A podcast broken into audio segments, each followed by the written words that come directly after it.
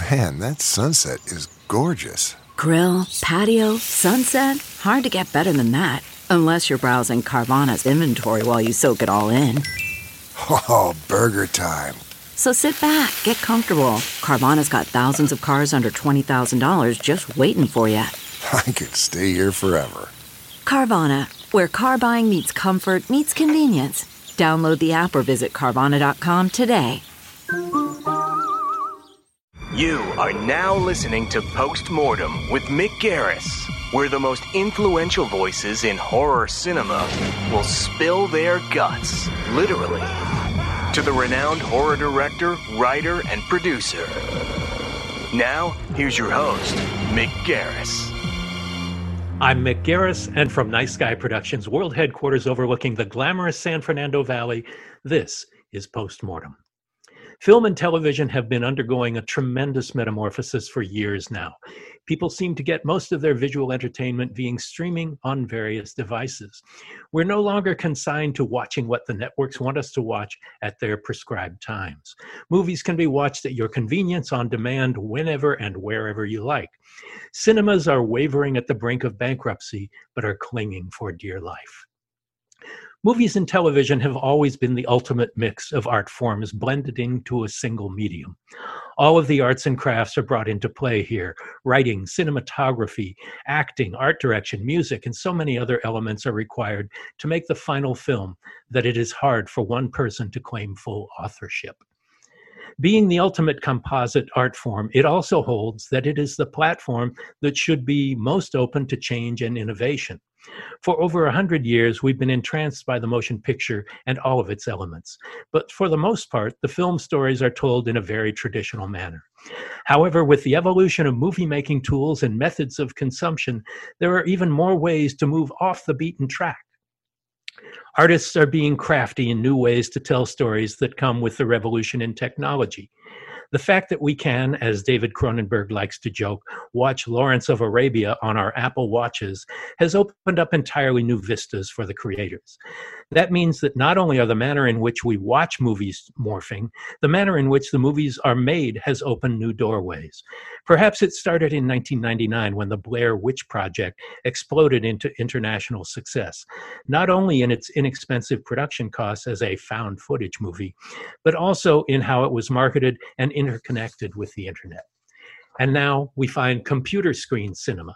Unfriended and its sequel showed that you could really tell an amazing story in a powerful way on a computer monitor, telling it as it happens in real time. It's not only inexpensive, but when handled correctly, can really engage us in a remarkably personal way. I was incredibly impressed by how well the technique worked on the Unfriended movies, and even more so by one of my favorite movies of 2020, host. We will talk with director Rob Savage and his co writers Gemma Hurley and Jed Shepherd right after this. New listeners to the podcast may not realize that we are now in our fifth season of Postmortem and quickly approaching our 100th interview.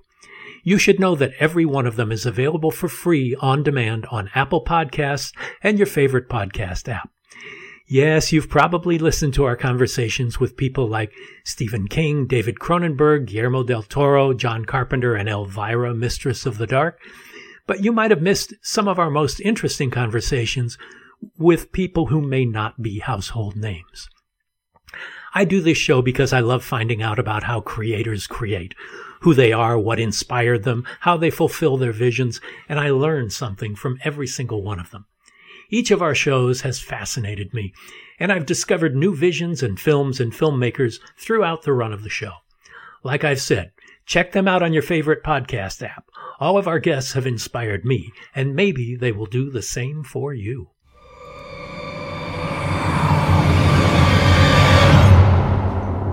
So, guys, um, how did this triumvirate come together? It seems like it's not just a filmmaker and a recruited writer and a cre- recruited crew, but it was this. It, it, seems like Astron Six, where there's a triumvirate uh, instead of a sixumvirate, uh, putting together this project. What what were the roots of your collaboration? I mean, me and Jed have been working together for, for a few years. We've done some short films, and we've been we've been developing a lot of stuff um, before Host that, that, didn't get kind of announced until afterwards. But um, you know, we were flying kind of a little under the radar, and um, you know, when when we started to kind of think about doing a movie on Zoom during during the lockdown, um, Jed was the first person I called, and we kind of threw around some ideas but, but what we've been doing in the development of our other projects is me and Jed have been coming up with the ideas, which which mostly involves us just going to the pub and think talking about the kind of movies that we'd want to see that don't exist right now. Um, and then we kind of scribble down a little treatment and we bring on another writer to work with. Um, so we wanted to do something similar on this. And I'd read uh, I'd read a really great, really fucked up script that Gemma had written um, about a year ago, and we'd met just once beforehand. Mm. And immediately, I don't know why, I just thought of um, I just thought Gemma would be would be perfect for this, and that she'd be she'd be really up for it. And fucked up Gemma, is always good, yeah. Yeah, nice to be thought of as the fucked up person to get on the. well, I just remember like it's the, the I mean the whole script the whole script is great, but there's one scene that actually made me wince. Like I kind of like mm. vocalized and went when I read it, which is very rare. So um so that's that stuck in my mind, and and you know and, and luckily Gemma was in between two different writers' rooms and had you know had a couple of weeks to come and to come and work on this with us. And and you know and then it was really just about finding that dynamic but we, it really clicked into place quite quickly. I mean me and jed already had it and you know we were a little we'd, ne- we'd never kind of written something like this before which was mostly done off a beat sheet and it was you know there was never going to be a conventional script and we we kind of were figuring it out as we went along. But um but i think we we clicked quite quickly and got into quite a nice groove that's great. Well, Jed, what was the structure? How how did the script take place? Because I can't imagine a hundred page screenplay that you just turn the pages, just by the very nature of how this is structured in piecemeal form.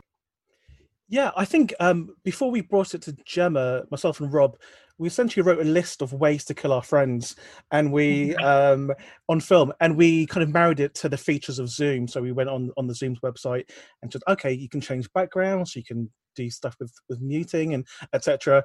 And we kind of married that up, and we just thought of all the cool stuff from from a lifetime of watching horror movies, just cool ways to kind of kill our friends and and our favorite scares as well, and ways we can kind of uh, subvert audience expectations. And then the, the the thing with this particular film is because we made it with our friends, we know these girls so well. It was always it was always going to be filled full of our own prejudices and, and, personal friendships. So it was really great that Gemma is involved because she brought an outside perspective that was really needed for this to make it as good as it can be. Um, well, one of the most impressive things about it is the quality of the writing and the quality of the acting. When something is made for the computer screen, you assume it's because the filmmakers don't have much money and don't have access to real movie making uh, which you know was behind most of the found footage movies, most of which you know the only thing uh, I'm less excited about seeing than a found footage movie is a found footage zombie movie. Other than one cut of the dead, which I think is genius. Yeah. But yeah, yeah. but um, this not only is specifically on a computer screen, but it's dealing with something we're dealing with right now, this pandemic. And so it had to be produced under those circumstances as well, where you're not all together in a room and interacting. So, how did that, Rob? I think that's a question for you. How did you yeah. stage and the complications of that? Well, I mean, it was interesting because because this was this was my main worry is that is promising something to Shudder that, that we wouldn't be able to deliver on. I had no idea if if these things would be able to come together. And um, you know, initially initially when we took it to Shudder, like Jed said, we kind of the pitch was basically a bunch of friends do a Zoom seance. Something happens, it'll be great, it'll be scary, trust us. And you know, and and, to Shudder's credit, they totally kind of they totally left us alone and, and left us to our own devices to figure it out as we went along.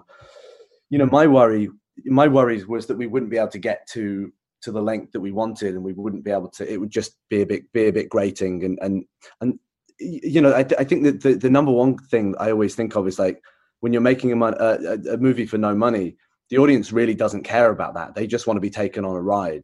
And and i just wanted to make sure things about the genre yeah I, what i didn't want yeah. Absolutely. What i didn't want is for this to be a kind of curio that people would say oh well the story behind the making of it is really interesting. Shame about the film.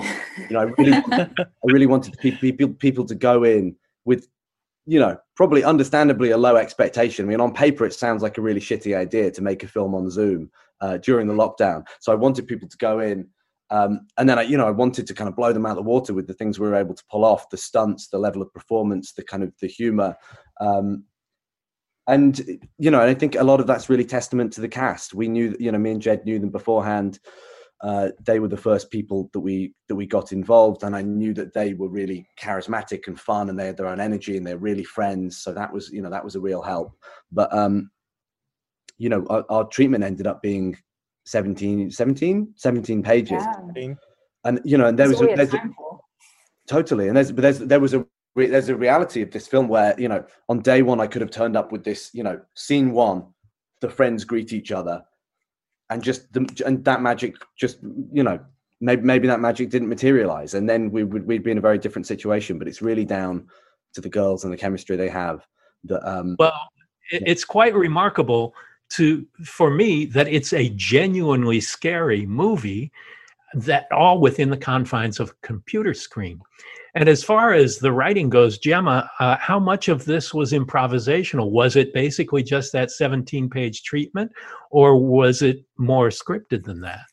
Well, this is the thing because none of us can really take credit for the witty, uh, really authentic banter that came out of the cast smells. Like they are genuinely, like you know, I couldn't even write the how how funny some of those witty lines were, and you know that's all down to them. But yeah, I mean, as as Rob said, you know, we had two weeks. We did the seventeen page uh, beat sheet, and really for us, our task in those two weeks, whether you know we were going to be successful or not, was to create a story and a framework and relationships for them all to just be able to know where they stood with each other in the hierarchy of that friendship group and trying to figure out what those those tensions we could mine because you know it wasn't you know it's not a covid film. It's it's it's a film about you know people being disconnected in isolation. And for us it was like what does that mean? You know it, it's one of those very strange things. We were all experiencing that at that moment. That was our lives on screen right? We were having zoom calls with our, our mostly our family our friends and it, all of us were taking you know um, things we'd experience and trying to find a way to put that into the story. Like for instance um, originally like Radina's um, story with her boyfriends that was like we all know someone who's moved into very quickly during lockdown. It was like let you know this is we can show that relationship on screen.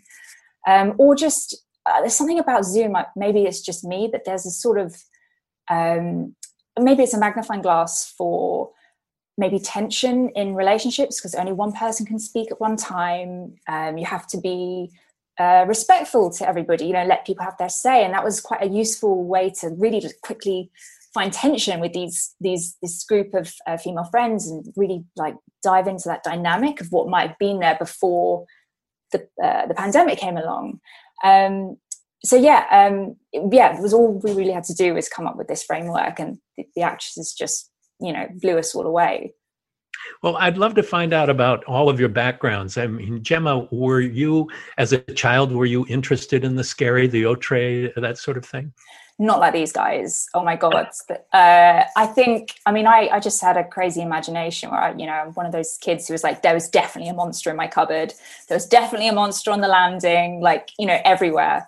Um, i think the first thing i saw that really freaked freaked me out was um, probably the X Files, seeing that a bit too young and believing there was like the Mothman character with the red eyes, like living on my upstairs landing in the dark. Um, just really kind of got under my skin. And, um, but yeah, no, that was probably my first bit of horror. I'm not like super, super hardcore fans like these guys. I'm more of a genre TV writer.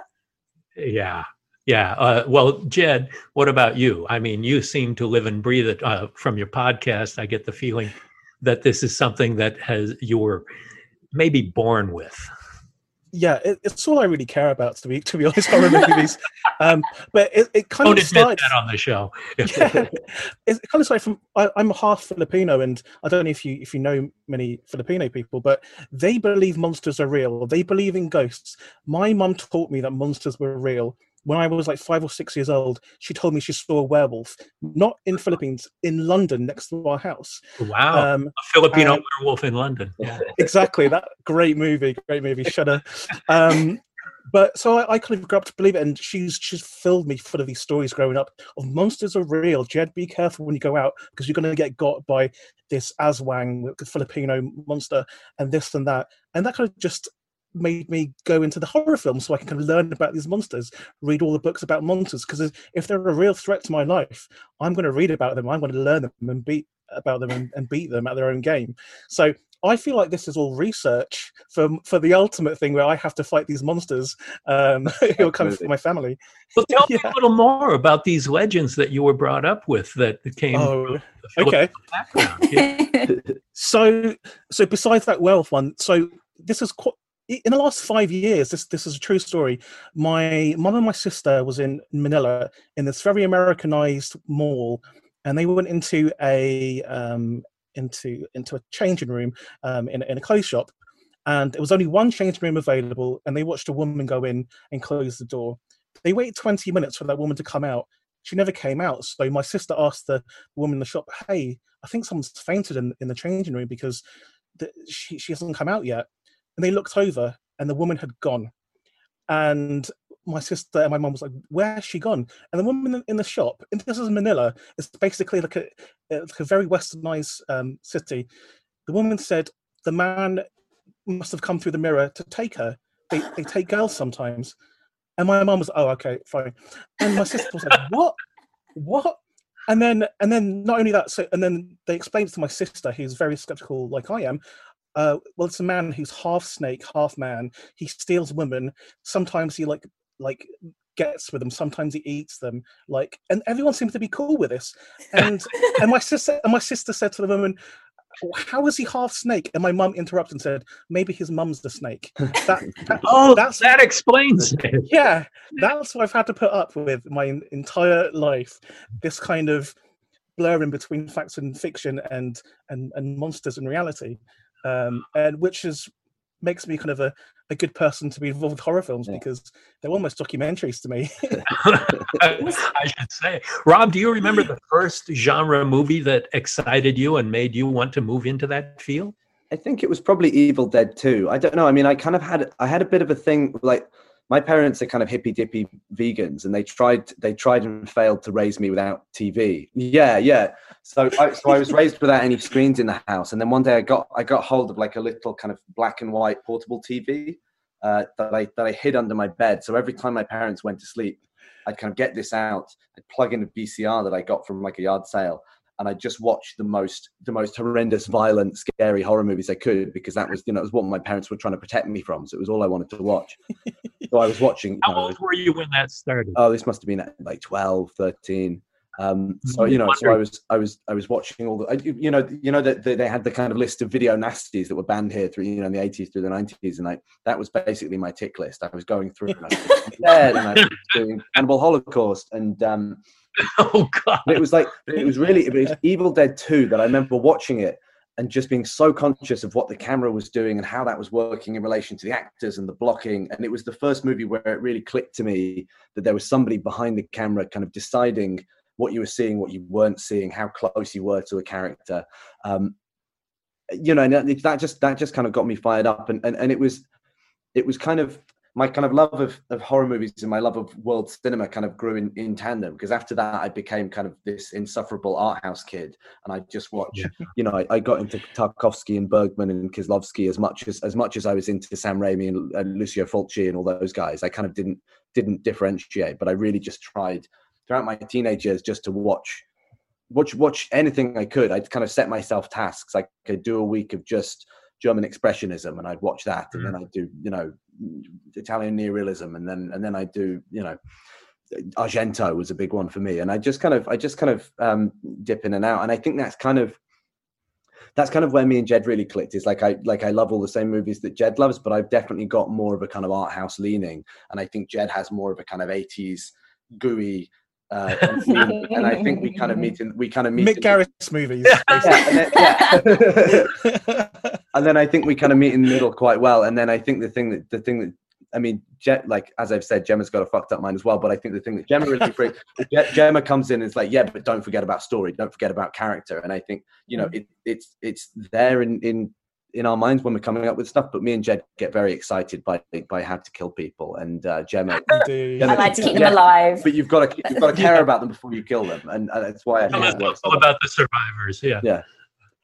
No, but that you know, horror is so much more horrifying if you can identify with Mm. real human beings, real characters that you can be empathetic with, that you imagine yourself in their place, and you take that journey with them from beginning to end. That's why the the scares are so successful in this, regardless of the device upon which you watch them. Mm. Uh, and and it's a real testament to why this movie works so well, is the veracity of these people. Yeah, that I mean that was super important to us. But you know the the breadth of your cinema education um rob is reflected by you've also directed britannia which is kind of as far removed yeah. from from host as possible tell me about how that came about and your experience with that I mean, that was an interesting one. 'cause, I mean, the, basically the way that I started out in film at all, like when I was 17, I made Host is technically, I mean, I sort of technically my second feature because t- 10 years before Host, I made this feature film called Strings when I was 17 years old, which basically just came out of my own naivety because I didn't really know that short films were a thing. I grew up in the, I, like my family are all farmers and I grew up in the middle of nowhere and um, I got my hands on a camera and I was like, right, let's make a 90 minute movie. So I had three grand, bunch of friends helping out, um, a couple of actors, and we made this movie, which was very, very art house.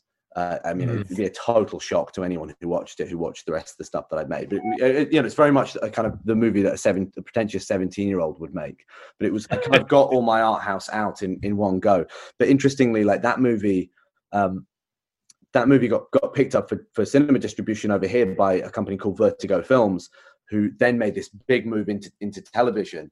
Um, and I was really like kind of um, about five years ago, I'd made a bunch of shorts that had done well. You know, I'd, we'd, we'd played Sundance, we'd, we'd got a bit of a buzz going and we were developing a few things, but I was really struggling to just take, to take that next step, either to get a feature made or to break into TV because there's this kind of catch 22 with everything where, you know, unless you've done an hour of television, it's very hard to get an hour of television. So um, I was, you know, I was really, I was really struggling to, to break in and frankly to, to pay the bills, you know, and, um, and then I got a call from, from James Richardson who runs Vertigo Films. Uh, and, and, you know, and he, he'd been doing, he'd finished, just finished on the first season of Britannia and we'd enjoyed working together on strings when he when he'd bought that for distribution and he vouched for me to come on and do this big multi-million pound um, roman epic uh, just because he had a feeling that i'd probably do something interesting with it i think they wanted to kind of turn up dial up the crazy on series two and do something a bit Ah. more psychedelic and a bit more apocalypse now and we'd um, calling rob savage yeah, well, we, well, we, we'd really, we'd really got on because we both there's this movie Come and See, which we both absolutely adore, um, Russian war movie, and and he said he wanted just a bit more Come and See in this new series, so I immediately clicked with that, and um, and it's fun as well. I mean, that's why TV is fun because you get to do. It doesn't have to be part of your canon. I mean, I'm not. I don't really care about that stuff anyway, but it's not. It, it's it does, doesn't feel like like something of mine. It's something that I've kind of come onto and, and and worked on and been part of a part of a team. But it's, it's very fun to come and play with Roman soldiers for you know for six months and do big. well the idea of yeah the idea of director for hire i wasn't really interested in doing that for the first half of my career Mm. then once i started doing episodics occasionally it was fantastic to be able to have access of all the most up-to-date equipment all of the technology all these great actors you're telling stories in the same way that you normally do but in a different world i mean when i did once upon a time Mm. I never imagined myself doing Disney storybook characters. And I did some of the work that I'm I had the most fun with and and some of the most emotional stuff I ever did was in one of those episodes. And and then you're in and you're out after three weeks. Yeah. And it's but you've taken on you've taken on lessons that are invaluable i mean i learned stuff just you know working on a tv schedule with with actors of that caliber on britannia i learned so much about blocking specifically that i've really taken on and being able to turn up and you've got two hours to shoot you know three page dialogue scene and how do you keep the blocking interesting and how do you cover it in a moving master and all these kind of things that um you know you, you get put through the ringer on tv but i think you always come out a better director on the other side Well, Gemma, what are the movies that and television that inspired you to want to be a writer and to get into that business? Gemma loves Psycho. Do you want to talk talk about that? Shut up. Uh, it's embarrassing. I've never seen Psycho. It's- That made me a terrible human being. Um, you should be embarrassed. We, I'm we sorry. send a lot of horror movies Gemma's way to watch before host as well. Yeah, they, they have. And I've been going to, I feel like I've got like this back catalogue of things I'm slowly making my way through. I'm very proud of myself. Psycho is still on the list. We'll get there. Um, but this is my embarrassment. Like I, my dream was always to write a Pixar film. I love, I just want to write for Disney and Pixar. And the first, like my first credit is like this horror film, which is like, to be fair, very fun. I think it's got a lot of levity and comedy and humor, which, you know, is one of my favorite things about the film as well um but yeah like i just honestly like i always just wanted to write the lion king um and maybe i don't know what's happened Are those the movies that influenced you the most that made oh you? my to- god yeah and you know it's embarrassing i'm doing a i'm doing um a tv show for amazon at the moment i'm uh, one of the writers and all of my references are like oh yeah this thing in the lion king or like this disney film and i just sound like it's such a twat um yeah. i mean that that's my that's my happy space to be honest. Um Well, that's kind of what happened to me. You know, I got my start as a writer from Steven Spielberg on Amazing Stories, which led to me writing Batteries Not Included and Hocus Pocus and, you know, very family kinds of things that had a shadow over them. Um, and then along came the Stephen King experience, and that kind of totally changed the direction of, of where my career headed. Um, so, Jed, what about you? What were the things that were your launching points? Um, I mean, I think it was quite similar to Robert um, with Evil Dead 2. Evil Dead 2 was the first movie I saw, which I thought, oh, someone has made a movie for my exact mentalities. You have the, the horror, you have the kind of the action, you have the comedy as well. It just felt like I, I didn't know films like this existed. So once I knew films like this existed, I was like, okay, who was behind this? Who made this? And then you go down a Sam Raimi hole where you watch all of his other films as well, and you're like, wow, this this guy's incredible. If he if he gets to make movies he wants, maybe one day I'll make like a movie that I want. Um, and and yeah, I think it's just inspirational, like Sam Raimi specifically, and that's why it's when me and Rob we, we're getting to work with him at the moment. It's it's a it's literally a dream come true for both of us. And I don't know how it is for you, Robert. when I'm on a Zoom call with him, it's and, and he's giving us advice. He's just it's like nectar from the from the gods. It's like of course, yeah. Like, and when he's like twisting uh, our story ideas and like um saying maybe maybe this will work, uh, it's it's such invaluable information. And as a kid, I would never have imagined to be getting it direct from the horse's mouth. Um, Well, tell me a little bit about what this movie is you're doing with uh, Sam Raimi and Rob Tapert. Yeah. um, uh, Rob, do you want to take that over? Yeah, I mean it's it's it's another kind of um, supernatural movie. It's kind of touches weirdly on similar things, similar things to Host, just in a very a very different way. It's um, it's based actually on a real bit of folklore that me and Jed discovered, and and just immediately, it, you know, it's one of those ideas where. Uh, as soon as we, as soon as we thought of it, we had to immediately Google just to make sure nobody else had made a movie of it because it, you know, it was one of these ideas where it's like, surely this is on the tip of everyone else's tongue and somebody's going to do it. So we wrote up something as fast as we could. And it was the first time that I was flying to LA to do the water bottle tour. And I kind of like, I sent it, sent it to my manager and I was like, can we do anything with this? And he was like, oh, this is perfect for Sam Raimi. And he managed to get me in a room with Sam. So literally the second day in LA, just totally like starry eyed, I had to go and do this like 45 minute pitch straight to Sam, which was the most in- intense, nerve wracking thing I've ever had to do. Um, but he's such a kind Yet of Sam is one of the nicest guys in the world. Exactly. You go, no, you go in and within within five minutes it was great, and he you know, could you could he's a really kind of active listener, and you can see the kind of um, uh, neurons firing in his head, and he'll throw in ideas and um, no, and he you know and he and he he um, he said he wanted to do it right there in the room, and we started working on it, and um, And Rob, am I right in saying it's the first time he's ever said yes in the room before?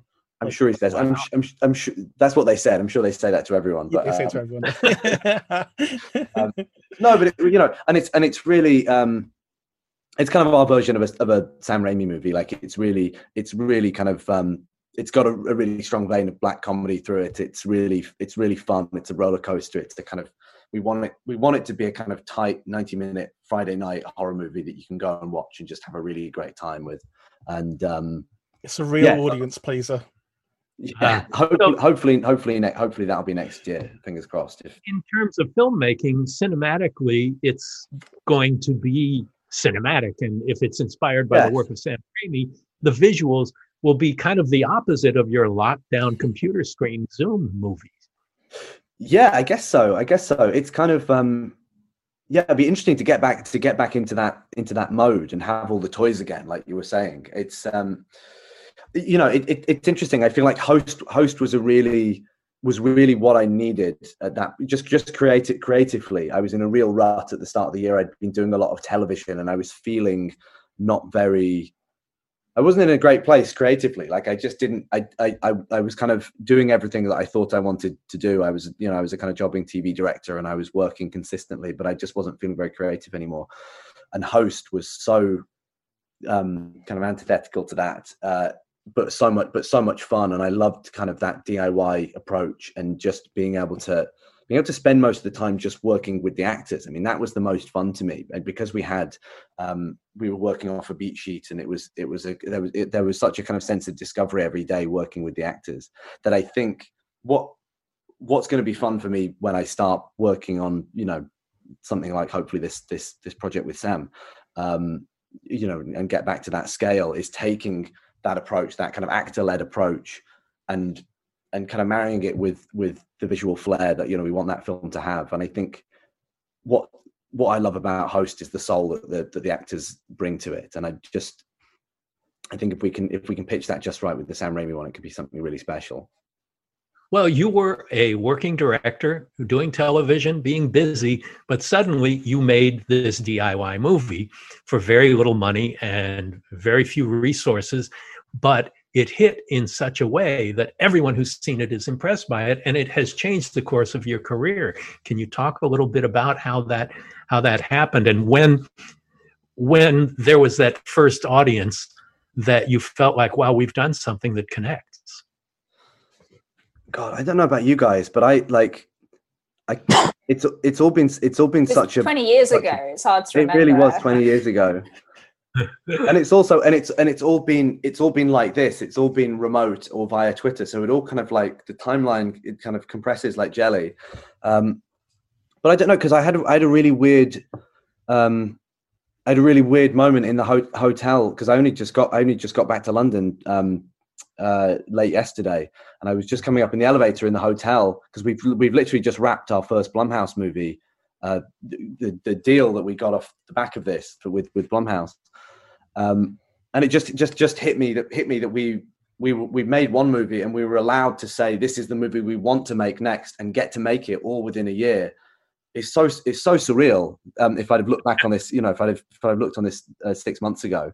Um, so it's it's been it, we, like we've we've moved so fast on this next movie that it's hard to have that perspective. But I really had a kind of out of body experience early today earlier today, and um, it's that Well, I mean, it was only it was only ten months ago that the uh, virus became known. So all of this activity has happened in under ten months.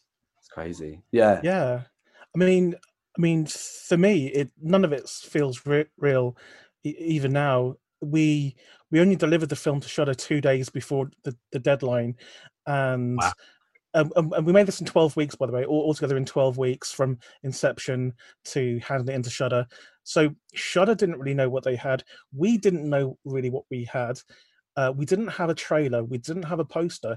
It, it went right under the radar and it was released. And it's truly word of mouth and just the interactions between the cast and us guys on Twitter that I feel like organically grew the film. There was no money for a big marketing campaign. There was there was nothing, and I think people watching the organic growth of it made it first of all interested, but made them curious to see what this is all about. And I think what's helped Host become what Forbes magazine called the phenomenon of 2020. It, it's it's the Indisputable, indisputable. something like that. It, it, it's it's just the the kind of organic word of mouth, and we captured something. We captured the zeitgeist without really trying to. We were just making a movie for ourselves and for our friends to watch, and um, and that's why there's so many kind of in jokes in it and like little Easter eggs here and there, and um, and the fact that we use just used our friends. It's it's it's a strange film because we, we can't compare it to anything that's come before because there hasn't really been anything like this before. Even even things like the Blair Witch Project and uh, Paranormal Activity, there was an advance warning about it. With, with this, there was nothing. But also, Yeah, it- oh, go on. It, yeah, go ahead, Gemma. I was just going to say also like when uh, when else in history has a film had a chance to capture like there's like the the very stressful zeitgeist of the global psyche at that like particular moment and come out you know in 12 weeks I, I can't I can't think of another film that has had that opportunity. Um and also uh, like the I mean I don't want to talk too much about the distribution but like, I, I can't think of another film that has started in this really like niche part of the internet on like Shudder and then has kind of gone bigger and bigger in terms of its distribution like going to different like going from from Shudder to cinema in the UK and then going to America and I think it's going to Japan like in January yeah, and all stuff. across Europe, isn't It's it? like an And opposite way round. It's really strange. Yeah. Well, especially coming out at a time when in the US almost no cinemas are open. Mm. And this is a movie that deserves to be seen on the big screen, even though you can watch it on your computer or your iPad or whatever.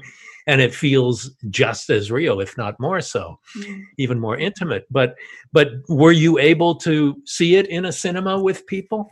Yeah, We- we, we- did. Um, we did. Uh, we did a couple of special special screenings at the at the, the BFI, which is one of our favorite cinemas in the When I Prince met Charles. Cinema Jed. Yeah, because Yeah. they hadn't they hadn't met bef- um, until what a couple of months, a month or so after the after the film was released. It's very strange. Yeah, we'd made this thing that's kind of taken over the world, and we hadn't even met before. Very strange. Um, but yeah, like, like Rob said, we, we we we got to see it on the big screen quite quite a few times. And for Halloween, um, the the uh, UK distributor put it into into UK cinemas. It was like over hundred cinemas in the UK, which, which was crazy. Um, So you're responsible for the spread of COVID Yeah. throughout. Well, yeah, sorry. to be honest, my, it's- my it's bad. us- it's us and it's us and Hocus Pocus, Mick. It's us and Hocus Pocus, which was number one in the US box office at the time as well. So uh, we're both Yeah. to blame. Hmm. 27 years after the fact, right? yeah. At least seven years. Wow. Are you I think serious? it's the thing- Wow. Oh, sorry. Oh, sorry, Gemma. No, after you. No, no, no. I was just I couldn't believe it had been that long. Sorry. Well, I, Yeah. just the thing I find so interesting about having, because because we we we put out we put out the film and I can you know I kind of because these guys didn't you guys didn't see it until two days before it released as well because because we're or a couple of a few days a few days We before it went rough out. For We, edit. maybe. We saw a rough cut like maybe three or four days before before we Something like delivered, that, but it was it was it was just this really intense post process where where we were cutting and recutting and, and um, just rushing rushing to the finish line. And then we put it out. The thing that the thing that really surprised me is that people found it so scary. I knew that it was fun. I knew that it was funny, and I knew that the cast were really warm, and you know that people would respond to them. But um, but I kind of didn't think we'd made a very scary movie. I thought I we'd made a movie. I thought we'd made a movie that was that was that was fun and had a good pace to it. But I think what's really interesting is because people were watching it in that lockdown, you know, in, in, in lockdown in the same situation as the characters on their computers where they where they spend the rest of the, the day zooming. It had a very specific, it's a very specific experience watching it at home, watching it in isolation. And I think it's like a totally different experience watching it in a cinema with an audience. I think it's I think it's much more of a fun roller coaster ride. Like because because you're you're there shoulder to sh- well not shoulder to shoulder a responsible a responsible distance away from people but but um a scare happens and then everyone everyone screams and then everyone laughs and there's that release of tension and it's it's a it's a much different experience and i think it's it's equally fun but it's it's it's not really that scary in a cinema it's more like a kind of Yeah. a ghost house ride or something I think you've actually crystallized it for the first time in my mind. What it actually is at home, it's scary, and in the cinema, it's, it's a fun communal experience, like going to church and experiencing this crazy thing. but it's it's also because in the cinema it feels like we're out of the situ- we're out of the danger we're out of lockdown you know we're, well we're sort of but it, it feels like it's over but it, with England I don't know obviously I don't know what it's like over there but we're it kind of in and out and in and out so we're, we're kind of in this I mean we're not going to obviously talk Hokey about, yeah we're not going to talk about the next film but it, you know it, it's all that kind of tension is there when you're alone in your house of course. And I, I feel like that's we, we wanted to capture that but i think also if you guys remember like one of one of the first conversations we had was what do we want this film to feel like when you see it? Mm. like how do i want to feel when i see a horror film right now during like a covid lockdown? Like i want to i don't want to feel claustrophobic. I don't want to feel um, like I'm trapped necessarily. I want to have a bit of like a, a roller coaster, a bit of fun, and I think that was really just part of like right from the get go. I think that was part of the mm. identity of this. Yeah. Well, it's interesting because it's kind of contrary to what the philosophy would be. The shared experience of horror and comedy is always amplified in a theater where everybody's jumping and screaming and laughing. But here you're doing it entirely in a solitary sense. And that seems to really wreak havoc with what the the presumption would be. Well, mm. you, you say it's a solitary experience, but because you're on Zoom, it feels like you're on the Zoom call with the girls. So yeah. it feels like a communal experience while you're watching at home too. So you can go go both ways. That's the whole. I mean, that's the kind of that's the thing that we really wanted to tap into. I mean, when we were having our kind of initial discussions, you know, we we the, the fear we wanted to tap into is this idea of of um, you know social um, whatever you call this video video conferencing. It feels like it feels like you're together. You have a, a, sense of togetherness that can be shattered in a moment. If your internet cuts out and you're suddenly sitting there with just the sound of the ticking clock in your room, you're hmm. very mm. aware of your isolation. And we wanted to kind of pull that trick on the audience to make them feel like they just entered into a party with their friends, um, you know, and it was happy hour. And then at that moment where all the characters stop laughing and they start um, just becoming witnesses to the to each other's demise, like that's a really um, I don't know. We really wanted to get that kind of twist in the stomach from the. Uh, it's a bit like the ring, you know, like at the end of the ring, where it's like you feel like you've been infected by the film mm. a little bit, like you're part of it. It's somehow like leave. It's left something with you, and I think obviously in a you know pandemic kind of era, that definitely was something I think we kind of wanted to put into the identity of this film. Like maybe if you watch that, you're part of the group. Could you be like infected by this like ghost as well, perhaps a little bit? Uh, well, yeah. you're part of the seance, so yeah. you are infected. Yeah. Well, one of our one of our big references um, that we all watched initially was Ghost Watch, mm. you know, the 1992 yeah. t- TV movie, and oh. and me and Jed have always show, right? Yeah. Oh god, it, it, I for me that's the best found footage movie ever made, and uh, certainly the best British one ever. Yeah. Mm.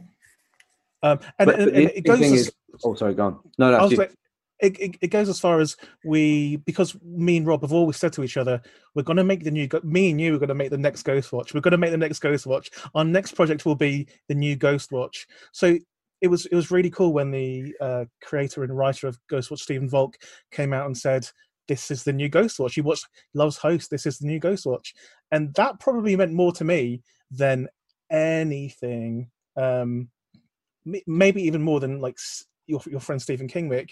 Uh, uh, well, high praise, and Stephen is a is a wonderful guy and a great writer, and uh, and I love his work, and I do find it comparable to to what he did with Ghostwatch, mm-hmm. and, and, but it's also groundbreaking. Yes, there had been computer screen cinema before, but not in the middle of a pandemic shot under these circumstances that you're portraying on the screen at the time everybody's in a different place. Tell me about the preparation process, not just the casting, but how you went about doing it and and how you would do it. You know, it looks like it takes place over the 90 minutes that we're watching it, but obviously it was shot, you say, over a two week period. Tell me the the technical process of bringing that together and and the uh, casting process and all. Well, the casting casting process was simple because it basically it all came about um, because of a, a, prank that I played on everyone. Um, we, you know, because basically almost everyone involved in the film um, we've worked together before. Uh, we we hang out with each other. As soon as the pandemic hit, we started zooming with each other, and it's basically everyone you would need to make a movie. We you know we we go on these Zoom happy hours with our VFX supervisor and the cast, and um, you know, and our producer Doug, and we we just hang out and um, before before the pandemic, I just moved into this new this new apartment, um, and I looked in all the rooms except for the attic. I didn't have a ladder to get in the attic, and I started hearing these like dragging footstep sounds above my above my room in the middle of the night. I'd wake up and I'd hear them, and um, and I you know, and I'm like the idiot in every horror movie. I didn't bother going to check, and I told these guys about it, So I'd been seeding it for months that there was maybe somebody living in my attic, and then Rob, suddenly, you forgot the you forgot the bit where I was over once, and oh, there fuck, was yeah, I was over once, and and Rob was like, "Did you put that there?" And I put what there? And there was a a used chocolate wrapper on the floor underneath his attic, underneath his attic. yeah. That he where and again i'm a hippy dippy vegan so i don't have like any anything like that um but but it's you know so so but lockdown happened and i had to go and check it out obviously so i went up there and there wasn't there wasn't a creature up there but it did look really scary and it made me think of the scene um the scene in REC the spanish movie um Oh, where where they they put the camera up and the zombie child jumps out and it's like oh maybe i can do something with this so i i kind of built this rig out of cardboard and toilet tubes um, that allowed me to like take my phone and slot it right in front of my laptop so that my laptop screen was the only thing you could see. Um, and then I jumped on I jumped on the next Zoom call with these guys on my phone and did a bit of kind of shoddy sleight of hand and was like, okay, I'm gonna go and check check this noise in my attic once and for all, guys. I just need you here for emotional support. And I slotted my phone in front of the screen and played them the scene from REC. So they thought for a moment that I, this zombie child had jumped out at me and eaten my face off. Um, and so I, so and you know, it was just me trying to stave off boredom, and I cut this together and I put it online, and it ended up going kind of, ended up go, going viral and getting millions of views, and and all of all of pretty much all of the cast of Host are in that initial video, so it was really. Um, and me and me. Jed's in it, and yeah, and, and, and Steve, our VFX supervisor, and Alexi, our costume person. So it was like it was really our shared thing. We, you know, and I we all said to Rob beforehand, none of our friends will fall for this. This this trick is they're not going to fall for it. They're intelligent people, and uh, unfortunately, Clearly not. They did fall for it. Everyone did. but it, but, it, but but it's but it, it's the lovely thing about this whole thing is that you know that it was um even that it was a share it was a thing that we were all sharing in. We were all really excited to see to see people sharing this little stupid prank video around. And um and as soon as we started getting interest in a longer a longer version it really was as simple as jumping on the next um, Zoom happy hour with those guys and being like, "Do you want to make a movie?" There wasn't really a casting process. Didn't they say no? like, please They don't. said, they said we do don't want to to ever get on. Zoom with you again. But, um, Yeah, after, it's a real after we were- struggle. Um, but it's up been, trust. you know, it's been the same with us. the actual construction of it and how it was put together over those two weeks how was it laid out how did you schedule it how did you program you know who was shooting when and where and Yeah. was there act- interaction going on on two different places at the same time during zoom while you record? yeah, it was interesting because of because we got such great reactions. Um, you, I, I- got such great scare reactions from from this prank video. I wanted to kind of keep a bit of that prank video aesthetic in the movie. So me and the producer Douglas Cox, we kind of scheduled it out, and we were like, okay, what we should do is we should hide things from from the cast. And me, Jed, and Gemma kind of worked out the script so we could we could pull out a lot of the individual scare scenes and only shared them with the actors involved. So a lot of the cast only knew what what was going to happen to their own characters. You know, a bit like a kind of um, a shoddy version of a Mike Leigh thing, where you know you only know what's happening to your character. And um, so me and me and Douglas, the producer, we scheduled it so that we kind of oddly we kind of front loaded the shoot with all of our huge stunts, setting people on fire, dragging people in the air. Um, you know, all of our big effects shots up front in the first in the first two days. So we did two days of really intense um, stunt work. Then we cut that together, um, cut that together, added sound effects, made them really scary, and then started shoot. Then then me and Doug started shooting with the girls every day, uh, just going through chronologically. Um, and then when we arrived at those scenes that were red acted for the girls, we'd we'd pump in this footage that we'd already recorded, sometimes without them even knowing, and they'd react in real time to these scares, and we'd get these reactions that that um, that you never could have fabricated. Uh, you know, a lot of those initial scare reactions. That's that's really take one of them seeing, I don't know, one of their friends burn alive or or something fly across the room. These things, because you know, like everyone, they they had set their expectations quite low as to what we might be able to achieve in lockdown. And I think when we showed them some of those stunts, it really freaked them out. Um, and in terms of so the- when you, oh, were, when you were shooting did you have them all on the screen at the same time when they were there? Yeah, or shoot their pieces separately or you wanted that interaction? We wanted that interaction, and what we what we did is um, uh, it was it was the the cast, me and Douglas Cox, the producer, who was kind of making scene notes as we were because we were kind of like just making it up as we went along, and he was making notes for the editor as we were shooting, and just also doing a million other things, and um, it was like it was initially we we we kind of imagined that we would just press you know do what we're doing now press screen record on a zoom call which, which is how i did the prank and that that would be fine. And then you know and then i found myself like waking up in the middle of the night in a cold sweat being like but what if we this stunt that we're paying half the budget for what if the internet cuts out? We definitely can't do that. So, so we we came up with another lo-fi solution which is that we got them to take their iphones and just like tape them behind the laptop so the iphone camera was pointing out just over the top of the laptop camera so I would, um, so I would be able to look on Zoom, um, and it would almost be like my video village. I'd be able to say, well, that's pretty much what I'm going to get, um, but I know that there's a camera that's recording it that's not connected to the internet. Um, so you had eight DPs, yeah, yeah, eight DPs. well, this is the thing, and so and so part part of my part of the mo- the kind of most crucial bit of the prep was the week that I spent with the girls before we started shooting. Um, and what I did is I kind of sat with them when we talked backstory and we came up with motivations for each, for each of the scenes. You know, we the, the, the thing that the scriptman really had um, that was really useful was that was these kind of um, objectives for the characters in, in each of the scenes. And so you know, I'd spend time working with working with the cast. This is what I want you to you know I need you to get from here to here within the scene. Um, we talk about character stuff. We throw in some backstory stuff that wouldn't necessarily be verbalized, but would just help give a bit of a sense of history. And and then uh, you know and then a lot of the time was spent just setting um, getting them comfortable with the jobs that they wouldn't normally be having to do on set. So we, we set three or four depending on how la- how long the characters last three or four different lighting states. So on the day i'd be able to say lighting state one and that means your angle poise goes on your overhead goes off or whatever you know just be practical lights within their room.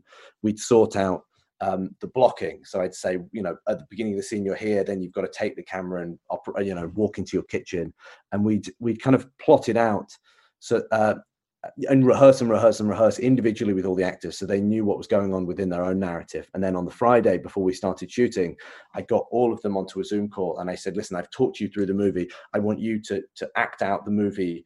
Don't don't don't." Don't perform it but just just take me through all the beats of it in real time so i can see that you're all marrying up.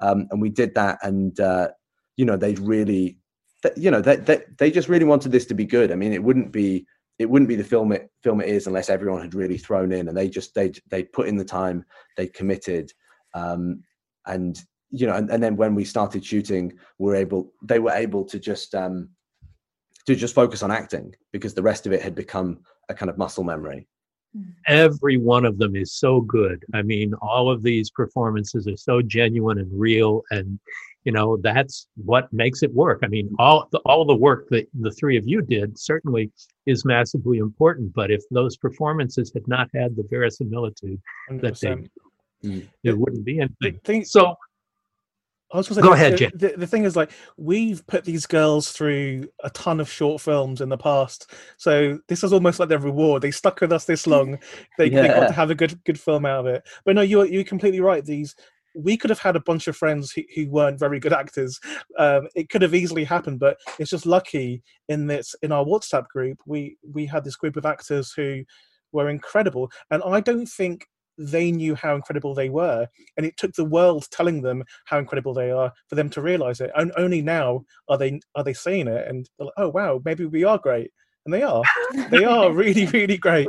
And it is and it's such a think that too much yeah. Yeah but, it, but, it's such a tough gig it, like acting such a such a tough gig and i like you know especially we were trying especially in lockdown yeah and yeah. i think you know some of them had, had you know had, had been been knocked back for you know roles they really wanted recently or they just they were start like there was some there was some some doubt setting in that you know and and I, and I think this movie like Jed said it really just um proved they proved to themselves just how how incredible they are and that they're totally up to the task one of them was actually going to give up acting i'm not going to say which one but one of them told wow. me before host she was going to give up acting and mm. she's no longer going to give up acting she's pursuing it which is great yeah not anymore So, uh, how far apart were the locations for all of these uh, apartments or homes that uh, that you zoomed? They were um, well. There were, most of them are in London. So Te- Teddy is the only the only actor who we we hadn't met before. We auditioned him um, because he's he's also stunt qualified because we wanted to do something pretty nasty to him.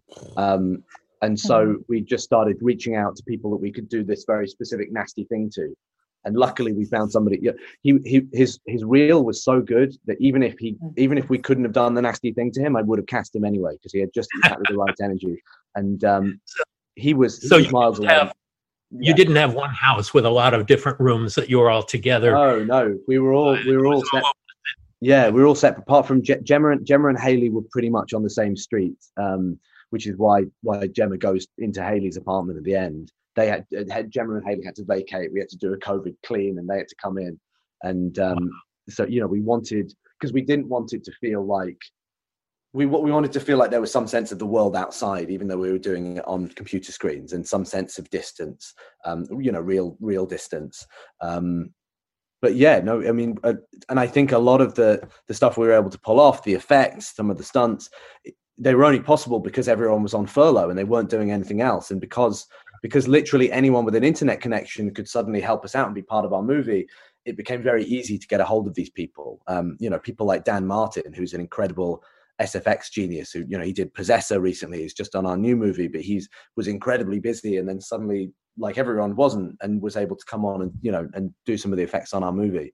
So we we're very very kind of um yeah we, we you know it, it's it's a very shitty situation but we're very fortunate to, to be able to have all these collaborators Yeah, and and uh, brilliantly conceived. So Gemma, what what was it like being bookended by these two men with encyclopedic knowledge of horror, and you being a relative newcomer stepping into the pond? Oh my god! I mean, I'm not gonna, you know, pretend that I, I wasn't. It, it was. It wasn't that I was like, oh god, there's these like horror guys. How am I gonna fit into that? Because you know, I, I I do write horror, but it was more. um How am I going to like? First of all, writing over Zoom, like that's the new thing that I've never had to do in my life. Um, how is it gonna? How are we gonna? build trust with each other to like you know say a stupid idea that like nobody likes how are we going to build that rapport it's such a i think it's such an important thing in any writer's room um you know to be able to trust each other and have that kind of um you know, that shorthand share the same sense of humor there was no guarantee any of that was going to happen and you know as rob already said i'd only met him once a year ago um jed i'd never met um and still have only met once really um, so That's it was enough.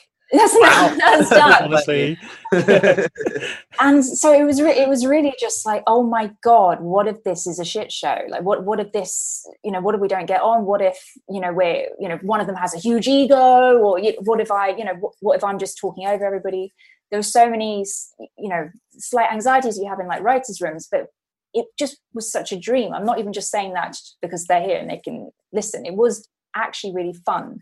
We we watched a lot of horror movies. We just made each other laugh, and I think that's probably reflected in the film that we ended up creating together. It was just a joy, and it was just like two weeks of like, oh, great! Like I get to do something fun in lockdown while the world's ending. Um, so yeah, it was it was a, it was a dream. We got to do like three So- seances together as well. Like, Yes, Yeah, that that's, was that fun. bonds people together. That's- apparently, yeah. doing seances. That's and we still one of our seances is still open. Like uh, the one we did with the cast, we like forgot to close it, so maybe Yeah. we just had some kind of cosmic bonding going on. or yeah something. we're, we're on the astral plane yeah. It, it's such a pleasure to see someone do something so new and so ingenious and do it so successfully that that I, I can't tell you how much I appreciate the film as a viewer. And I would just like to kind of quickly wrap up with asking how this movie and its success has changed either your lives or your careers or however. And Rob, let's start with you. I mean, kind of like I was saying before, it's been it's just been a hugely clarifying thing, I, and I and I think the pandemic had a had a lot played a large part in that. I think it's been clarifying for a lot of people as to what's really important. And I was in a very different place at, at, at the start of the year, and not quite knowing, not quite knowing what I what I wanted to do or what would what would make me happy and making this film made me really happy it made me feel really creative it really um i don't know it just it got me it kind of got me fired fired up again. You know i've been i've been doing this for for 10 years. It's been 10 years since that first movie. And um and i've always been trying to get back to that point i think get back to that point where you know maybe we don't have very much money but everyone on set wants to be there. Everyone is doing it for the love. And you know Yeah. and to be honest i think it's really I think it's a real turning point in, in my life making this movie because I because I kind of know what's important to me now. Um, I don't know about you guys, but it felt just like a reinvigoration. Yeah, Jed, what about you? Yeah, I mean, it's totally changed my kind of my, my view on it on everything really because I didn't think I really didn't expect this to be the one to blow us up. I thought it would be the Sam Raimi film. I, I genuinely so I hadn't prepared at all for this to be like a massive hit. Um, but yeah, I guess professionally, it's obviously opened up a lot of doors for us together. But also for me, I've got a few things lined up which which are crazy, and we'll talk about it another time. But some crazy stuff's happening. Um, so, and I'm it was it's all because of host really. It's all because of the opportunities that that host have has given and just the response for, from everyone it's crazy and also obviously i'm doing the Fuzzbucket remake uh, with, with gemma and, and rob oh, oh god gemma how about you? How did this uh, affect you? Oh for me i think because as i've already mentioned i mainly work in tv so i, I just finished working on a um, like writing um, an episode on a netflix bbc horror tv show. And then covid happens like oh great like filming's when were they going to film again? Like that's another like you know these things take so long to make. It's just like oh my first credit's going to be so far away. And then um, this came along and i think the thing i took away from host before any of the you know the reaction came out was really just the attitude of Rob and Jed. It was like I'm quite a, oh. I think I'm quite a pessimistic person, or quite skeptical. Like, oh yeah, sure, sure, we're going to do this film in lockdown. You're going to burn someone alive. Ha right. Let's just write that in the script, man. Um, and then they and they just made me feel like a fool because they they pulled it off. Um, so I think that was one of quite the nicest things that came out of it. It's like you know what, like you can just just do stuff. Like you know, I think Rob, you said like you know someone's going to make a you know a lockdown movie. Why can't it be us? Um, and I think that was one of the things I really kind of took out from it. And and sure, like lots of wonderful things have come along since then um, that probably related to host. Um, but that's I think that's the thing that has um, probably just struck quite a personal chord with me really for future. Well, it's so great. It's the perfect triumvirate, this collaboration made for something really special and unique.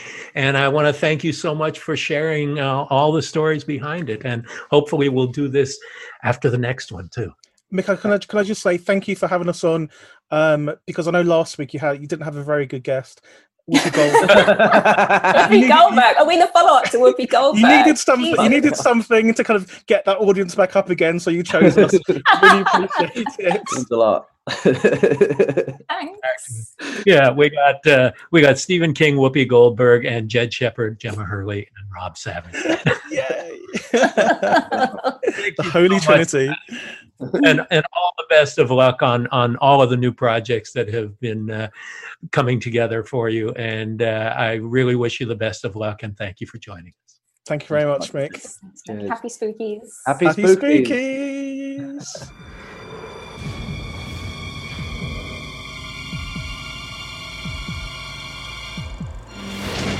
Thanks for listening to Postmortem with Mick Garris. Download new episodes every other Wednesday and subscribe on iTunes.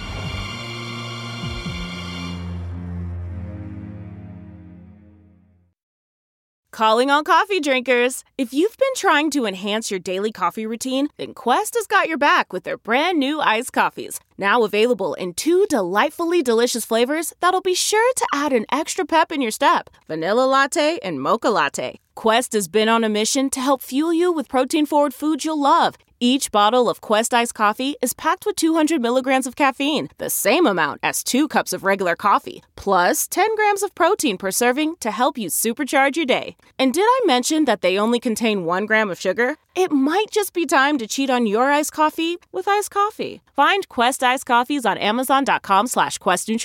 That's Amazon.com slash.